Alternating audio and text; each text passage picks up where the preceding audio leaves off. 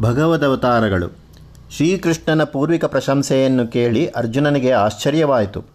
ಅವನು ಕೇಳಿದ, ಏನಯ್ಯ, ವಿವಸ್ವತ ಹುಟ್ಟಿದ್ದು ಯಾವಾಗ?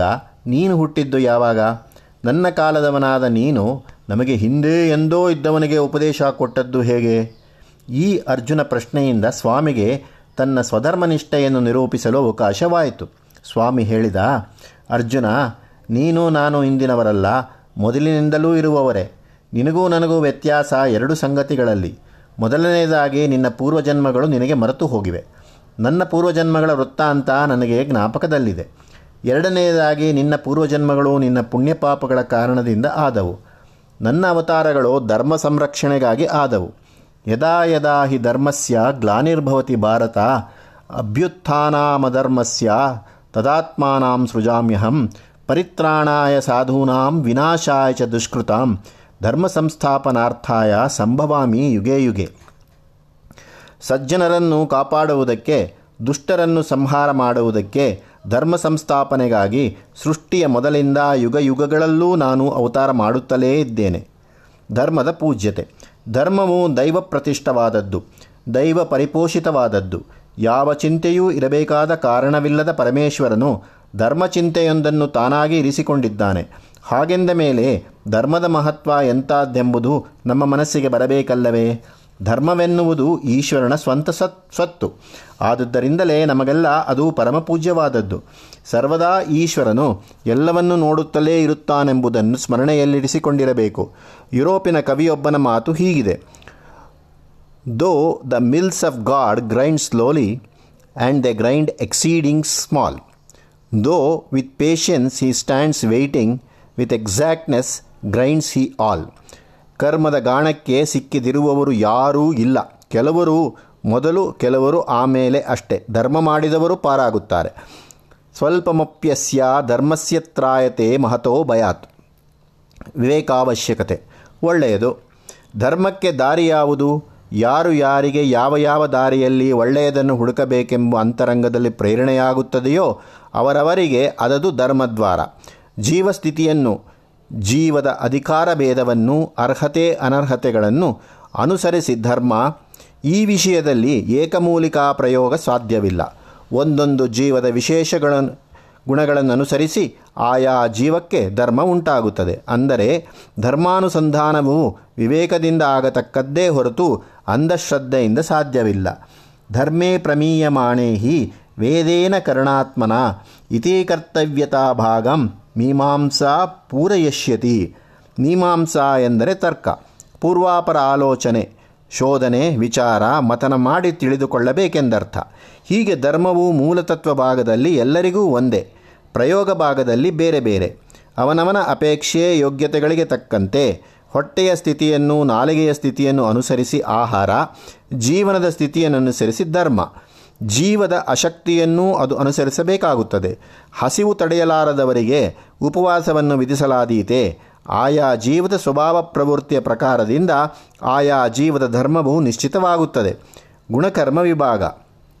ಜನರು ಬಗೆ ಬಗೆಯ ಬಯಕೆಗಳನ್ನಿರಿಸಿಕೊಂಡು ತಮ್ಮ ತಮ್ಮ ಇಷ್ಟಾರ್ಥ ಸಿದ್ಧಿಗಾಗಿ ನಾನಾ ದೇವತೆಗಳನ್ನು ಸೇವಿಸುತ್ತಾರೆ. ಅವರೆಲ್ಲರೂ ಭಗವನ್ಮಾರ್ಗದ ಯಾತ್ರಿಕರೇ.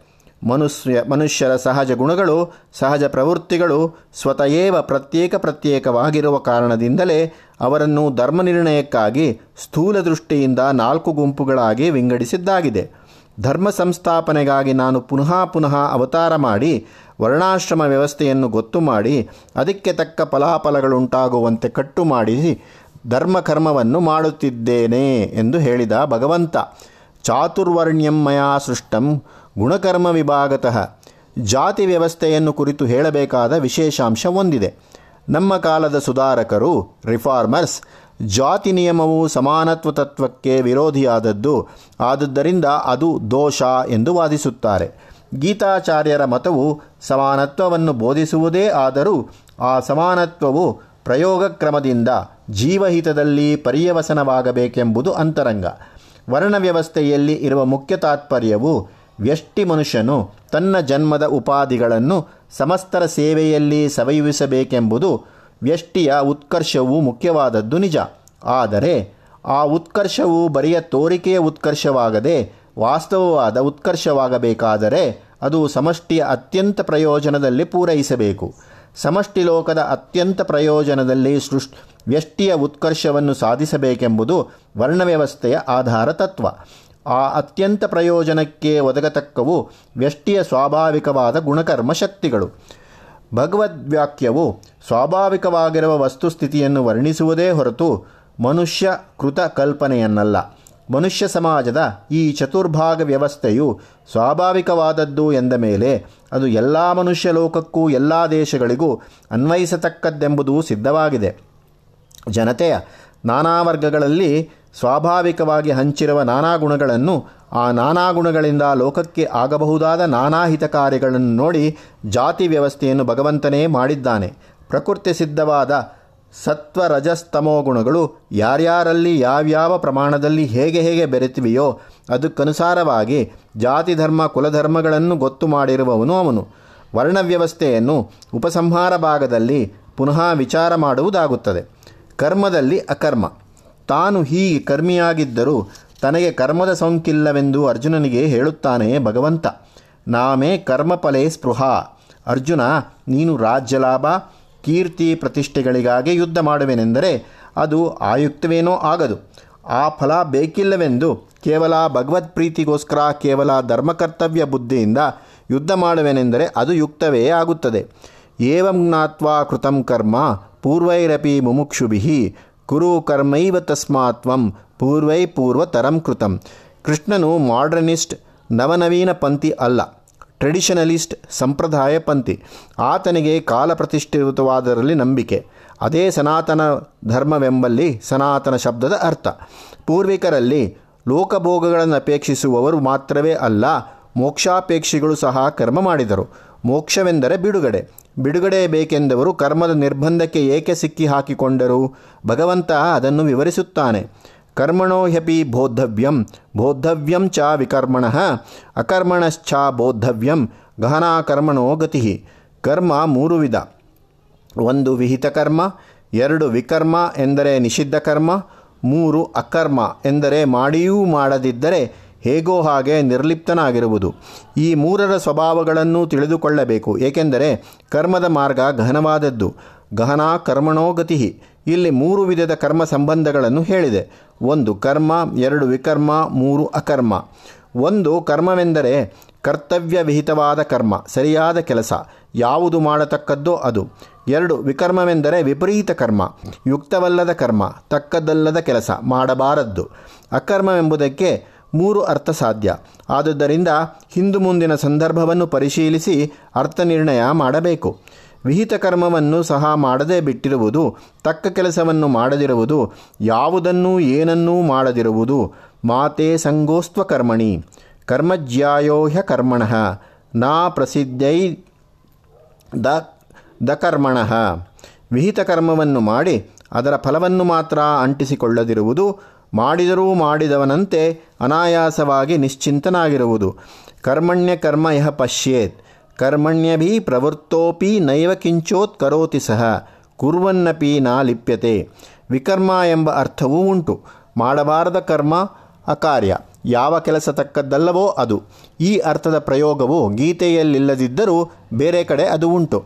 ಹೀಗೆ ಸಂದರ್ಭವನ್ನು ಕುರಿತು ಅರ್ಥಯೋಜನೆ ಮಾಡತಕ್ಕದ್ದು. ಅರ್ಜುನನಿಗೆ ಆತುರ. ಮೊದಲು ಯುದ್ಧ ಮಾಡಬೇಕೆಂಬ ಆತುರ, ಆಮೇಲೆ ಯುದ್ಧ ಬಿಡಬೇಕೆಂಬ ಆತುರ. ಈ ಆತುರದಿಂದ ವಿಕರ್ಮ ಮಾಡವಾದ, ಮಾಡುವುದಾಗುತ್ತದೆ. ಆದ್ದರಿಂದಲೇ ಧರ್ಮ ನಿರ್ಣಯ ಮಾಡುವವರ ವಿಷಯದಲ್ಲಿ ಹೀಗೆ ಹೇಳಿರುವುದು.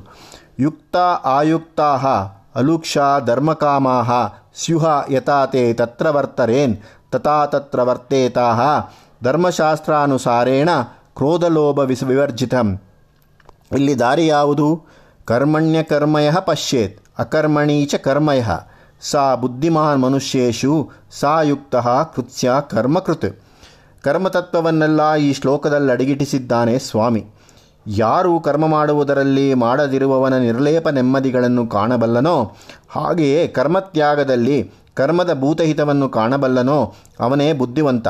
ಅವನೇ ಕೃತ್ಸ್ನ ಕರ್ಮಕೃತ್। ಸಮಸ್ತ ಕರ್ಮಗಳನ್ನು ಮಾಡಲು ಅರ್ಹನಾದವನು. ಅಂಥವನು ಎಲ್ಲ ಕರ್ಮಗಳನ್ನು ಮಾಡಿ ಯಾವೊಂದರ ಪರಿಣಾಮಕ್ಕೂ ಒಳಗಾಗದೆ ಇರುತ್ತಾನೆ. ಹಲಸಿನ ಹಣ್ಣನ್ನು ಸುಳಿಯ, ಸುಳಿಯಬೇಕು, ಕೈ ಕೊಳಕಾಗಬಾರದು. ಅದಕ್ಕಾಗಿ ಕೈಗೆ ಮೊದಲೇ ಜಿಡ್ಡು ಬಳದುಕೊಂಡಿರಬೇಕು. ಇದು ಉಪಾಯ. ಅದನ್ನೇ ಸ್ವಾಮಿ ಮುಂದೆ ಪದ್ಮಪತ್ರ ಮಿವಾಂಭಸ. ಎಂದು ದೃಢ ದೃಷ್ಟಾಂತಪಡಿಸಿದ್ದಾನೆ. ನೀರಿನಲ್ಲಿ ತಾವರೆ ಎಲೆ ಹೇಗಿರುತ್ತದೆಯೋ ಹಾಗೆ ಮನುಷ್ಯನು ಲೋಕದಲ್ಲಿ ಜೀವನ ಮಾಡಬೇಕು. ಬಹಿರಂಗದಲ್ಲಿ ಲೋಕಶ್ರಮ ಮಾಡಬೇಕು. ಅಂತರಂಗದಲ್ಲಿ ವಿಕಾರಕ್ಕೆ ಸಿಕ್ಕಿಕೊಳ್ಳಬಾರದು. ಕರ್ಮ ಮಾಡುವುದರಲ್ಲಿ ಕರ್ಮದ ಕ್ಲೇಶಗಳನ್ನು, ಮನೋವಿಕಾರಗಳನ್ನು ತಂದುಕೊಳ್ಳಬಾರದು. ಇದೇ ಅಭಿಪ್ರಾಯವೇ ಆಲೇಪವಾದಮಾಶ್ರಿತ್ಯ ಶ್ರೀಕೃಷ್ಣ ಜನಕಾವುಭೋ ಎಂದು ಪ್ರಾಚೀನ ವಾಕ್ಯದಿಂದ ಹೊರಪಡುತ್ತದೆ. ಮುಂದೆ ಅಸಂಗಕರ್ಮ.